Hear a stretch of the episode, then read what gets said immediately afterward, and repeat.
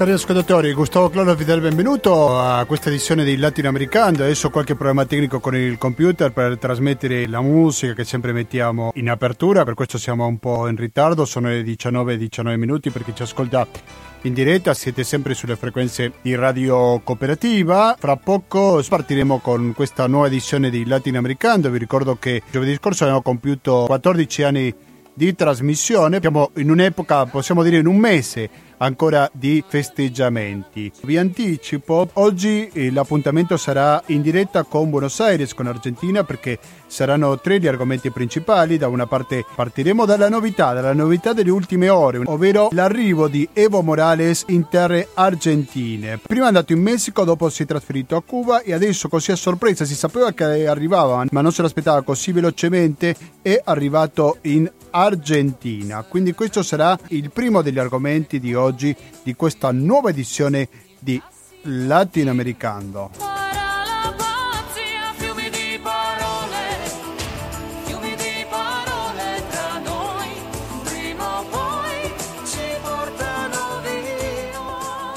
Siete sempre all'ascolto di Radio Cooperativa. Vabbè, oggi è una giornata no Giornata no, nel senso che c'è la pioggia, prima c'è la neve, poi il computer non mi aiuta, perché prima avevo musica preparata sulla chiavetta, poi sul computer. Comunque noi proviamo ad andare avanti. Proviamo ad andare avanti in questa edizione di Latinoamericano che si dedica all'America Latina e si dedica agli argomenti più importanti. A volte se ne parla, altre volte no. Oggi parleremo di un argomento che sicuramente magari qualche quotidiano parlerà domani, perché la centralità passerà sicuramente per la Gran Bretagna, per questa elezione che va avanti oggi fino alle ore 22, però comunque qualcosa di importante succede in America Latina. La novità che è successo nelle ultime ore, stiamo parlando dell'arrivo dell'ex presidente boliviano Evo Morales in Argentina e quindi io vorrei partire da questo argomento per il nostro collegamento con Camillo Robertini che ti trovi a Buenos Aires, giusto Camillo? Pronto, buonasera. Sì, Ciao, buonasera. Grazie per la tua solita disponibilità con Radio Cooperativa. Bentornato, non benvenuto, perché ci siamo sentiti già in più di un'occasione. Cosa possiamo dire a proposito di questo arrivo di Evo Morales, che da poco che è arrivato in Argentina? Quanto se l'aspettava? Perché io sapevo che andava in Argentina, ma non così velocemente, a due giorni soltanto dell'inizio del nuovo mandato del neopresidente Alberto Fernandez. Quindi cosa possiamo dire a proposito di questo recente arrivo, Camilo? Ma possiamo dire due cose di questo recente arrivo di Evo Morales qui a Buenos Aires. Eh, da un lato sicuramente c'è eh, una questione temporale che tu citavi, cioè la concomitanza dell'arrivo di Evo Morales con, eh, l, diciamo, con l'instaurarsi del nuovo governo, quello di Alberto Fernandez e Cristina Fernandez, e, e dall'altro poi invece c'è anche eh, un elemento, quindi diciamo questo è l'elemento simbolico, no? Cioè Evo Morales che torna in questa, che torna in Argentina dopo che in realtà nelle concitate ore eh, che hanno visto quello che in molti hanno definito, soprattutto in America Latina, in Europa con maggiore reticenza, un colpo di Stato e dunque e, mh, ha visto Morales arrivare prima in, in, Messico, anche perché il governo eh, del dimissionario Maurizio Macri gli aveva rifiutato eh, lo spazio aereo per potersi rifugiare eh, qui, visto che era in eh, rischio la sua vita. Ma al di là di questo fatto c'è un elemento simbolico fondamentale in eh, questa accoglienza due settimane fa dei figli di Evo Morales tre settimane fa e adesso dello stesso ex presidente. E questo fatto simbolico è che la nuova presidenza argentina eh, vuole eh, segnare una discontinuità in politica estera, nella politica estera, ma diciamo nella politica che ha a che vedere con i vicini, quindi con la regione latinoamericana, di discontinuità rispetto a Maurizio Macri. E, ehm, e questo si vede eh, palesemente col fatto che eh, appunto come tu dicevi il 10 eh, è stato eletto, diciamo è stato mh, la, la, cerimonia di insediamento eh, di Alberto Fernandez e il 12 alla mattina ci siamo svegliati con la notizia che Evo Morales era stato accolto in aeroporto e gli è stata riconosciuta la, um, diciamo, la fattispecie giuridica del rifugiato politico.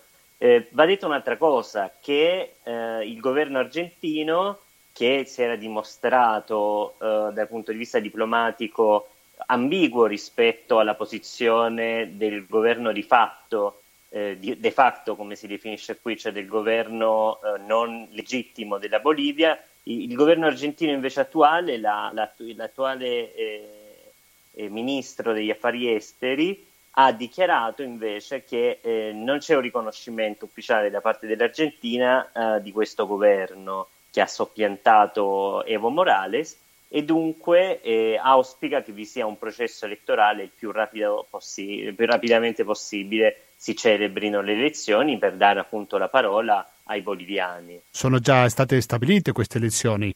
Le elezioni ci saranno, in un primo momento si era parlato di proibire al MAS, eh, cioè al, al, Movimento per il Socialismo, eh, che è il partito politico di Evo Morales, di presentarsi eh, di fronte a, una, a, un evento così illegittimo, a una, a una richiesta così stridente. in realtà poi il, l'attuale governo boliviano si è orientato per impedire solamente alla persona di Evo Morales di presentarsi, per cui diciamo, la situazione è complicata perché come molti analisti diciamo, della realtà boliviana sanno, eh, non, esi- non, c'è stato in questi anni, in questi lunghi anni delle presenze di Morales, un uh, ricambio, un meccanismo di costruzione di una classe dirigente che oggi ehm, possa portare alla elezione di un successore. No?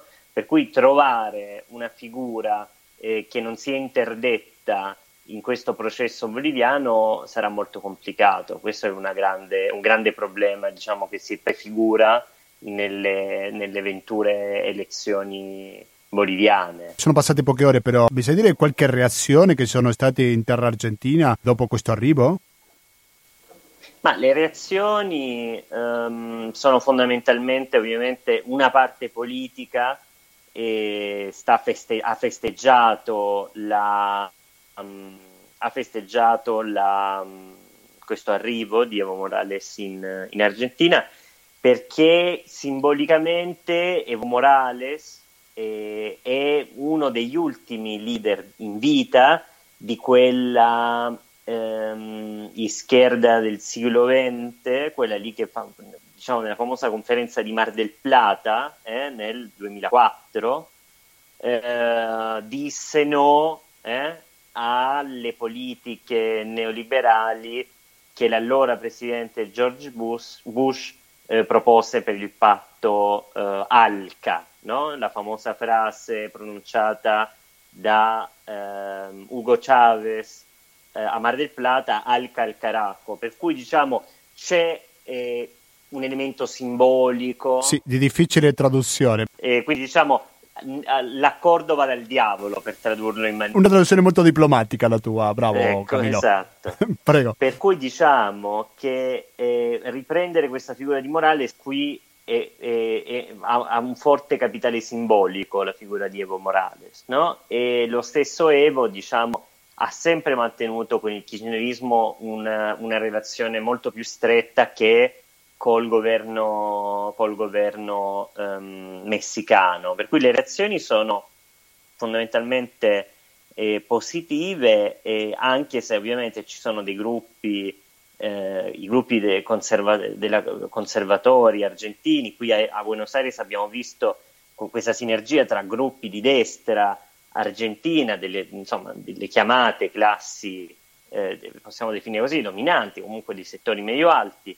che si sono molto spesso riuniti assieme a una quantità di boliviani che vivono qui e hanno festeggiato eh, questo ro- il rovesciamento di Morales. Per cui è una figura eh, che ovviamente è molto dibattuta eh, in uno scenario politico che però eh, sembrerebbe ehm, come dire, propre- propendere nuovamente verso sinistra escludendo il fatto che in Uruguay per una, realmente per pochi voti si sia affermato in, nel ballottaggio il, diciamo, la destra populista, eh, in realtà con la situazione cilena che non è ancora definita, con, con l'attesa che c'è per eh, questa formazione di un'assemblea costituente eh, che modifichi quella Costituzione eh, diciamo, risultante delle, del, del, progetto politico-economico eh, ereditato dai cileni dalla mano di, eh, di Pinochet, diciamo, la regione sembrerebbe nuovamente ad una svolta eh, a sinistra, no? per cui, eh, dire, in questo contesto Evo Morales ovviamente ha detto che il suo obiettivo sarà adesso e nel futuro eh, continuare a fare politica attiva, nonostante eh, il governo eh, boliviano abbia richiesto ai paesi che avessero accolto Evo Morales una, um, una dichiarazione da parte di questi che non avrebbe, che non avrebbe interferito, eh, tra virgolette, con la politica interna boliviana.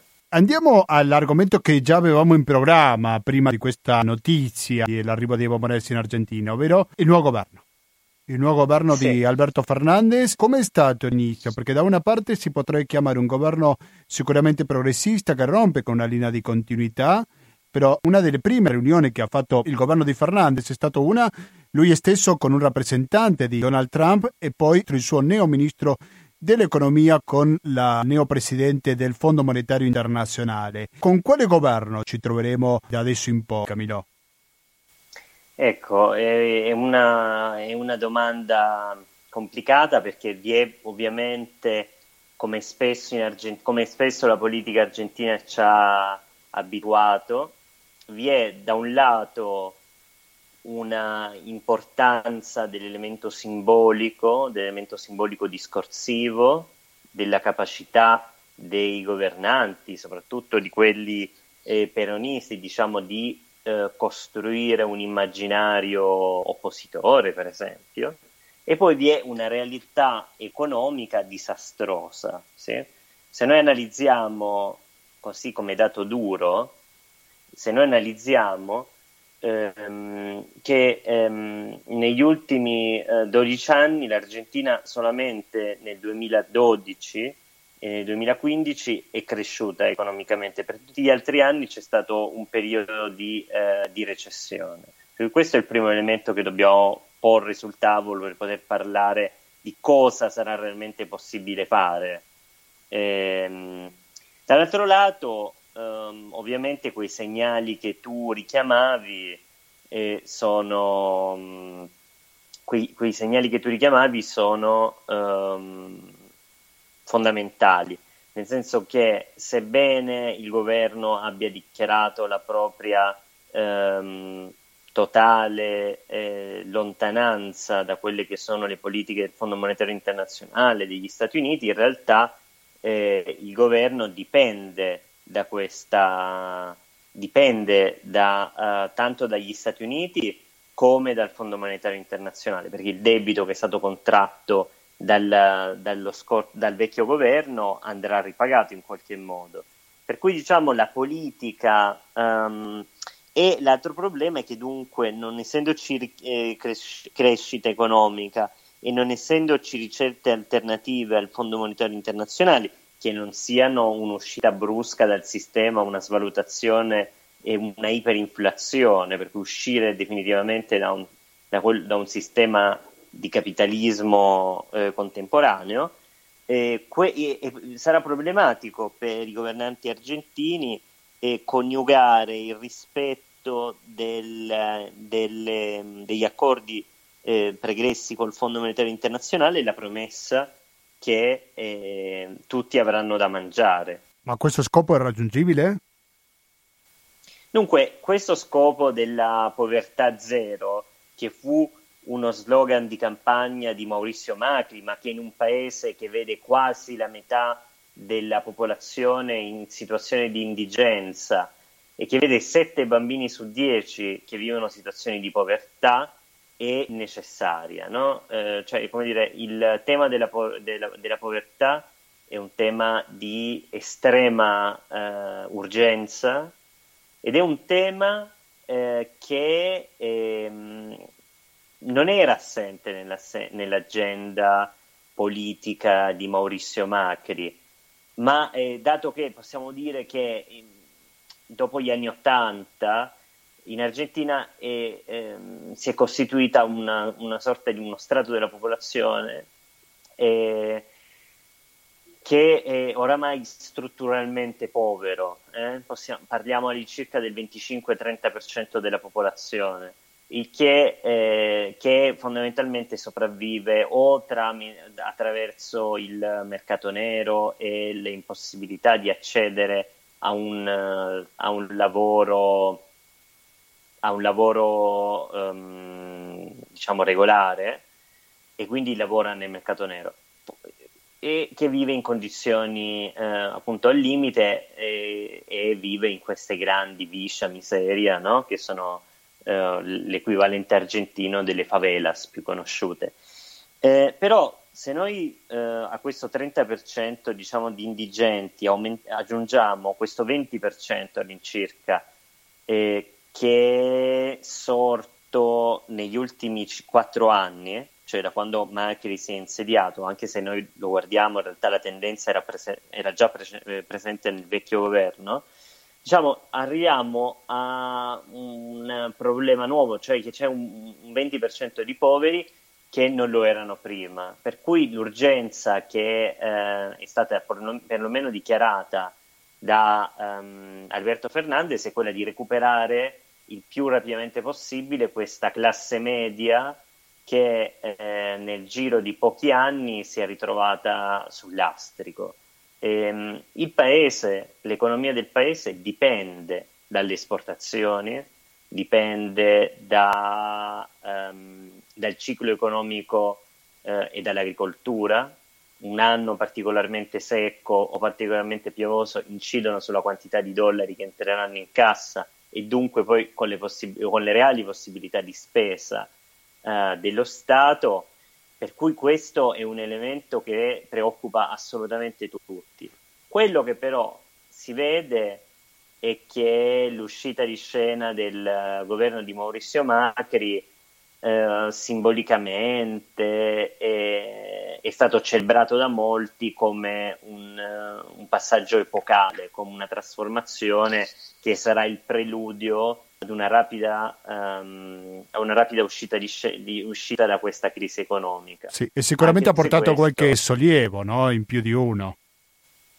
Sì, sì, sicuramente da molti è, è stato vissuto e come spesso succede con le competizioni elettorali è stato vissuto come una competizione calcistica, però adesso che effettivamente eh, il bastone presidenziale è nelle mani nuovamente del peronismo, bisognerà capire cosa eh, ne faranno di questo, di questo mandato eh, chiaro ricevuto, eh, ricevuto appunto dagli elettori.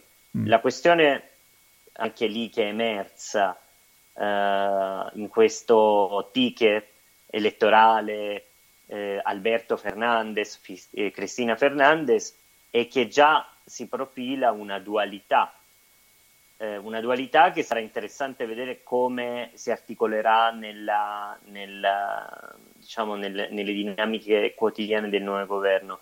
Una dualità che vede da un lato un Fernandez che appunto, come tu dicevi, pragmaticamente la prima cosa che fa e di contattare il Fondo Monetario Internazionale e di cercare di trovare un accordo concreto, perché sa che materialmente non vi sono alternative a questo avvicinamento col, con, con, lo, col Fondo Monetario Internazionale, e poi invece dall'altro lato abbiamo una Cristina Kirchner che anche per questo ruolo defilato, insomma la vicepresidenza però eh, non, è, eh, non, è, evidentemente non è lei presidenta, ehm, Cristina Kirchner che invece molti pensano diventerà l'anima movimentista del peronismo, per cui eh, ci sarà probabilmente una costante eh, dinamica di eh, una, una, dinamica di, di, scontro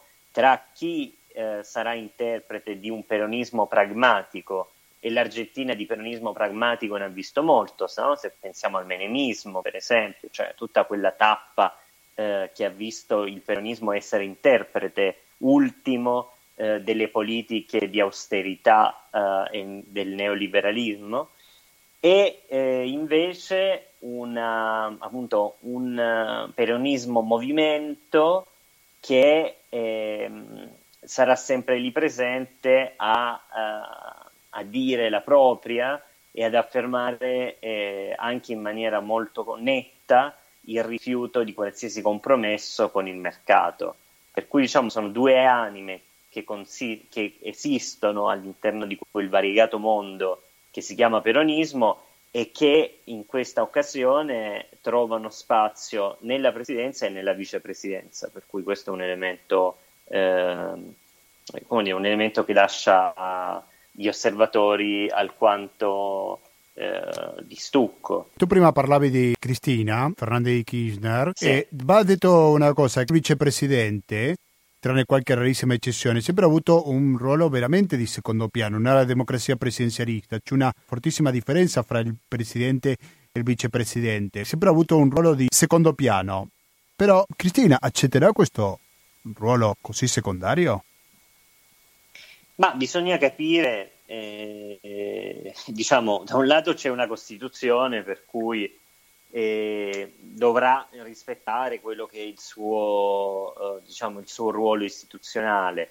Il punto è che eh, Cristina potrà eh, ovviamente fare pressioni sul, sul, governo di Alberto, soprattutto ne, all'ora, diciamo, di, eh, all'ora di dover, eh, all'ora di rinfacciare alle eventuali politiche non in linea con eh, l'ideale giustizialista. Per cui diciamo Cristina da un punto di vista dell'istituzione che ricopre probabilmente non avrà questa rilevan- rilevanza, però sappiamo bene che senza i suoi voti eh, il peronismo non sarebbe tornato al potere, per cui probabilmente continuerà a esercitare una leadership eh, separata una leadership che nel momento in cui la situazione del paese dovesse peggiorare ulteriormente, cosa che non si esclude, eh, gli darebbe di nuovo quello slancio per tornare lei a capo del movimento nazional popolare. No? Per cui eh, diciamo che questa dinamica, questo confronto, lo dobbiamo leggere tra il formale e l'informale, tra il ricoprire un, un incarico pubblico con tutti i limiti che eh, sono appunto stabiliti da una, dalla Carta Costituzionale e da ricoprire poi invece un incarico eh, simbolico, organizzativo, politico che è l'essere eh, diciamo a capo di, eh, del, del kirchnerismo, no? per cui eh, come dire, ehm, ci saranno sicuramente delle, ci saranno costantemente delle frizioni, delle frizioni che aumenteranno in ragione dell'impossibilità del governo di ehm, rispondere alle enormi necessità che durante quattro anni di eh, politiche eh, di austerità si sono accumulate. Per cui quando si inizieranno ad aprire i dossier sul tavolo, eh, dalle politiche dei diritti umani, i sussidi sociali, i, i sussidi per l'industria, a quel punto bisognerà capire in che modo comunicare eh, con una parte del paese che sta soffrendo, eh, che dovrà continuare a, um, diciamo, a, a, stringere la cinghia. E qui, infatti, nei, questo è stato evidente fin da subito, prima che eh, vi fosse appunto questa cerimonia di assunzione, nel senso che ehm, Alberto Fernandez ha parlato chiaramente di un patto sociale necessario per superare questo momento di crisi, un patto sociale che per gli argentini è, un, è una definizione non nuova. No? Il patto sociale fu quell'accordo che vi fu durante il terzo, il terzo mandato presidenziale di Perón nel 73-74, quando il movimento operaio organizzato quindi i sindacati, il mondo del lavoro, gli industriali e lo Stato si misero d'accordo per congelare i prezzi e anche i salari. Questo ovviamente ebbe un, costo politico elevatissimo, terminò con una piccola, eh, con una super svalutazione del peso, se con la perdita dei risparmi di moltissime persone, no? quello che chiamano Rodrigasso. E dunque, eh, quando qui si fa riferimento a un pacto social, diciamo che eh, diverse persone eh, l'hanno presa male, diciamo, diverse persone l'hanno ascoltato con sospetto. Siamo in contatto con Buenos Aires, dall'altra parte della linea si trova Camilo Robertini che è un ricercatore del CNR di Argentina, lavora con l'istoria e ha scritto un libro che riguarda molto l'Italia, in particolare la FIA. Camilo prima parlava della possibile politica di diritti umani che avrà il neo governo di Alberto Fernandez. Però a volte in Argentina il confine tra il passato e il presente non è così chiaro. Ma io vorrei chiederti due parole a proposito di questo libro che tu hai pubblicato da qualche mese. Qual era il ruolo della Fiat durante la dittatura militare? E poi mi interesserebbe capire anche il ruolo della Fiat adesso, nel 2019. Non so se ha già parlato quanto riguarda il neo insediato governo. Ecco, però andiamo in ordine. Partiamo da questo passato, da questo ruolo della Fiat durante la dittatura militare. Sì, eccoci. E dunque, no, il libro è, uscito il mese scorso ehm, per i quaderni di storia di Le Monnier. E, ehm, dunque, eh, è una ricerca, come anche abbiamo avuto modo di parlarne in altre occasioni, una ricerca sulla storia e la memoria della eh, comunità di lavoro che si costruì attorno allo stabilimento di una fabbrica della Fiat di auto uh, a um, Buenos Aires negli anni 60 e che chiuse le sue porte o comunque che andò via dal paese nel 1980. E, ed è una storia che ricostruisco attraverso le memorie di quanti lavorarono e i documenti eh, e documentazione inedita riferita tanto all'Italia come all'Argentina, gli archivi polizieschi, quelli dell'impresa, eccetera.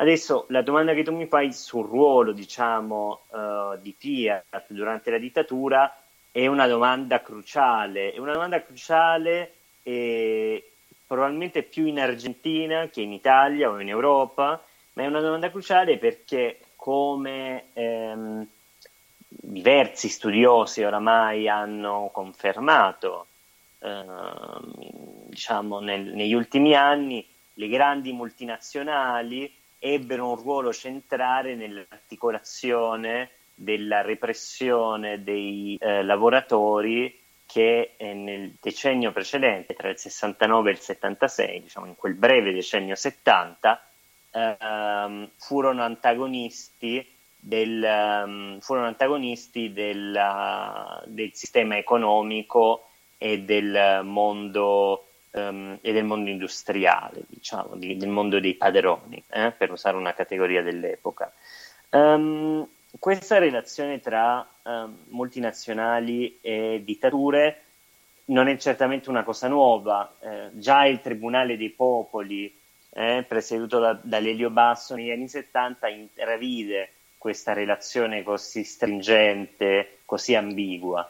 Fiat, come tutte le grandi multinazionali, eh, all'inizio della dittatura, cioè dal 24 marzo del 76, eh, collaborò col processo repressivo e soprattutto fece in modo che quegli operai che avevano contestato l'ordine della fabbrica negli anni precedenti venissero, eh, venissero mm, espulsi dagli stabilimenti e eh, venissero dati in mano ai militari. Eh, questo elemento ha fatto parlare in molti eh, del tema della complicità delle imprese con la dittatura, eh, che è un tema che il mio libro in parte affronta, cercando di capire appunto le motivazioni e anche le pratiche eh, attraverso le quali eh, venne mandato, portato avanti questo processo repressivo.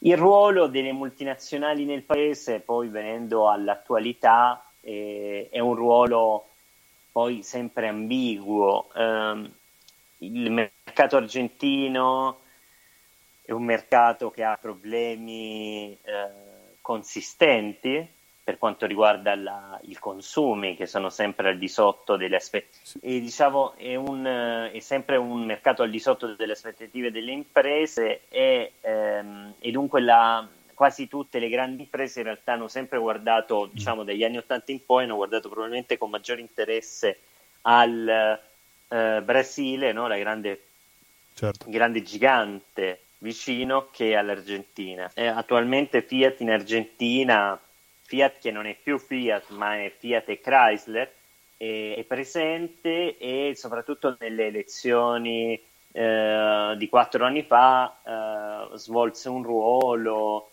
col suo presidente Rattazzi eh, nel, diciamo, nel, sostenere il, la candidatura di Maurizio Macri.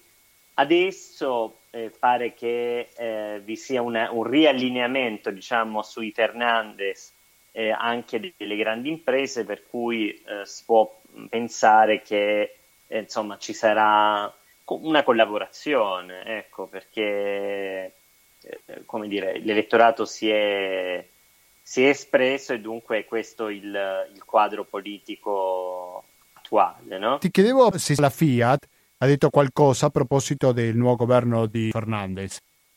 Ma la Fiat come gruppo no, ci sono state delle dichiarazioni di Rattazzi, che appunto il... L'istorico Fiat dirigente della Fiat in Argentina. Certo, ehm, che eh, come dire, eh, loro sono pronti a collaborare con qualsiasi governo, non è, come dire, non è il governo che probabilmente auspicano le grandi imprese, visto che è un governo che probabilmente cercherà di attuare politiche di austerità. Però se sarà un governo, eh, come dire, vicino all'industria privata, come anche lo fu il governo di Cristina Kirchner, nessuno avrà da perderne. Sì? Il libro, quando la Fiat parlava argentino, una fabbrica italiana e i suoi operai nella Buenos Aires dei militari. Ecco, si può fare un confronto fra il comportamento della Fiat e le altre automotrici? Mi ricordo il caso della Mercedes-Benz, per parlare del caso tedesco, in cui giravano le famose liste nere, cioè quando l'azienda dava i nomi degli operai ai militari che dovevano scomparire. Si può fare un confronto fra il caso della Fiat e altre automotrici in Argentina in quel periodo? Sì, il confronto potrebbe essere fatto con qualsiasi impresa, diciamo eh, metalmeccanica o no. Um, il caso della Mercedes che tu citavi o della Ford, eh, che è emblematico già che eh, nel recinto della fabbrica vennero fatti scomparire alcuni delegati eh, e sindacalisti che poi appunto l'anno scorso stati, è stato riconosciuto questo fatto dalla giustizia argentina. Uh, nel, caso, nel, caso, della Fiat c'è qualcosa di simile, ci sono molti desaparecidos, c'è una politica degli imprenditori eh, dal taglio nettamente antisindacale e dal taglio nettamente antioperaio, ma eh, e dunque diciamo in questo senso il caso della Fiat conferma una tendenza generale, eh, una tendenza generale che soprattutto eh, negli anni precedenti al colpo di Stato vide le imprese collaborare eh, con le, for- con, le forze di sicurezza ehm, diciamo, dello Stato e della, e della repressione. Questo è un fatto, è un fatto poco conosciuto, eh, nel senso che eh, sappiamo del ruolo che hanno giocato le, alcune grandi imprese europee in uh, Brasile, per esempio, in Argentina era meno conosciuto, per cui diciamo anche de, uno degli elementi eh, che ha cercato di affrontare il mio libro è stato quello diciamo, di riempire questo vuoto, no? di eh, riempirlo e di restituire appunto l'immagine di, questa, di queste politiche dell'impresa che erano ovviamente il cui obiettivo ultimo era quello di accumulare profitti, no? da questo non, non si esce. E, ehm, diciamo per dare dei numeri, eh, la fabbrica che io analizzo che è una delle, ehm, è una delle tre fabbriche eh, della Fiat in, ehm, in Argentina e ebbe all'incirca 14 desaparecidos, che è un numero interessante, diciamo, un numero importante. E quello che si fa nel libro è anche ricostruire, come dire, la memoria, oltre che la storia di, quel, di, di quegli operai che appunto uh, videro la propria libertà privata per un periodo prolungato. Ma le liste nere sono sempre stati, in qualsiasi caso. Sì, più, cioè diciamo le liste nere sono liste che eh, tutte le imprese, tanto in Argentina come nel resto del mondo, fabbricavano, confezionavano inserendo i nomi molto spesso degli operai più contestatari. Eh, questo fatto si ripete in tutte le grandi imprese e dunque anche in Fiat. Eh, e appunto diciamo, stessa, diciamo, il confezionamento stesso delle liste molto spesso avveniva in collaborazione tra l'impresa, le forze armate e, e diciamo quello che era eh, la, la, sicurezza industriale. No? Nel caso della fabbrica che io analizzo poi c'è questa compenetrazione tra pubblico e privato perché il responsabile della sicurezza della fabbrica di Palomar, che è quella che io analizzo, era un militare in pensione che, eh, come anche diciamo, eh, riscontro in documenti che ho ritrovato, mantenevo un, un, dialogo costante invece con gli organi polizieschi, per cui diciamo anche lì il confine tra pubblico e privato, tra repressione eh, statale e non statale è sempre molto labile. Ricordo il libro di Camillo Robertini, il nostro ospite, quando la Fiat parlava argentino, una fabbrica italiana, suoi operai nella Buenos Aires militari, quindi lui prende da pri, un periodo che ben prima della dittatura che iniziò nel 1976, come lo è il 1964, e finisce un po' prima che finisca la dittatura nel 1980. Tu perché ti sei puntato su questi anni? Diciamo, il libro eh, un, l'operazione che ho, che, diciamo, ho realizzato col libro è, è quella di ricostruire attraverso le memorie eh, di chi lavorò in quello stabilimento e di chi ne fu anche direttore o dirigente, l'idea era di ricostruire l'immaginario e la memoria di quelle persone, per cui come queste persone soggettivamente, come quella comunità operaia soggettivamente avesse vissuto quegli anni. E um, le date istituzionali che siamo abituati ad adoperare, soprattutto in ambito storiografico, per definire i periodi storici, eh, non erano uh, comode, eh, non ci stavano dentro, uh, dentro questa memoria che io ho cercato di ricostruire. Dunque il 64 e l'80 segnano due momenti fondamentali per, quella storia, per la storia di quella comunità, non di tutta l'Argentina, ma di quella comunità. Il 64 coincide con l'inaugurazione di quello stabilimento, per cui l'inizio della storia, della piccola epopea della fabbrica italo-argentina, eh, nell'epoca del, um, eh, del, del desarroscismo, dello sviluppismo, in quello che è stato una sorta di piccolo miracolo economico eh, argentino, per fare un, un, un confronto eh, con, con, l'Italia, e si conclude con l'80 che è il momento nel quale eh, lo stabilimento non chiude ma passa alla gestione eh, di Sevel, no? che era eh, un gruppo industriale che nacque proprio nell'80 che riuniva eh, Peugeot e eh, Fiat.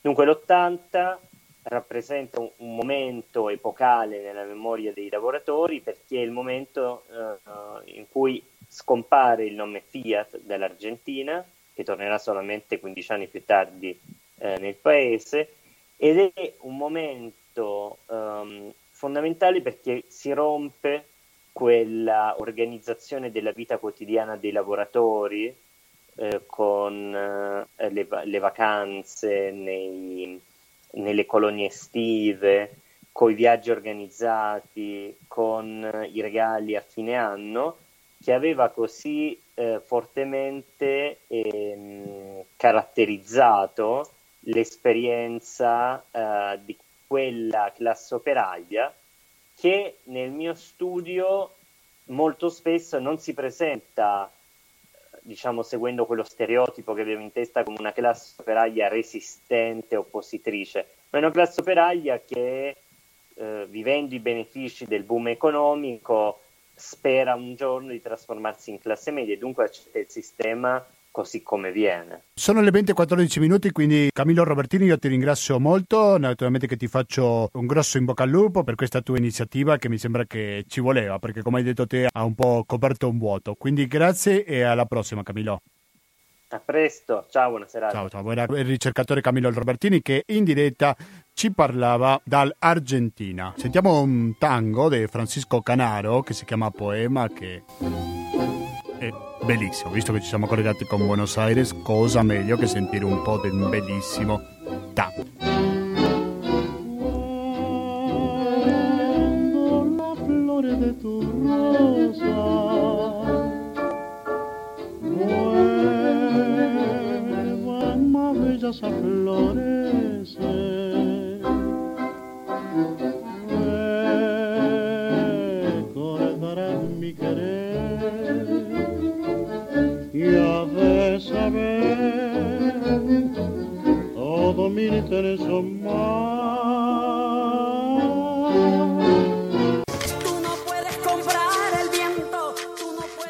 Ascoltatori, è arrivato il momento di salutarci in questa puntata dedicata all'Argentina e devo dire una cosa, ieri 11 dicembre è stata la festa nazionale del tango, che poi si festeggia in tutto il mondo, visto l'internazionalità, possiamo chiamare così, del tango. Perché? Perché si è compiuto un anniversario della nascita di due grandissime figure del tango, uno l'italo-argentino Julio De Caro, lui è nato da genitori italiani, e poi abbiamo avuto anche il compleanno, sempre l'11 dicembre, di Carlos Gardel.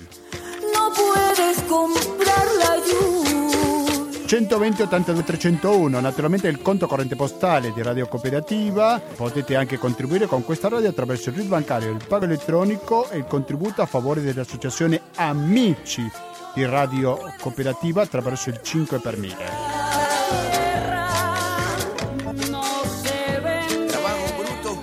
Per cosa vi chiediamo questo contributo? Per continuare a sentire Radio Cooperativa, perché fra pochi minuti partirà una replica di Economia e Società che andrà avanti fino alle 21.50, dopodiché dalle 22 fino alla mezzanotte sarà il momento di sentire Internotte.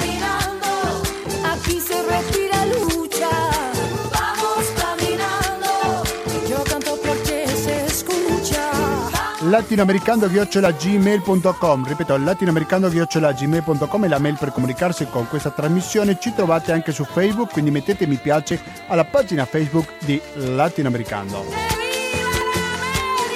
che viva l'America e anche Radio Cooperativa! Noi ci risentiamo lunedì prossimo per la solita rassegna stampa. Da Gustavo Claros grazie e alla prossima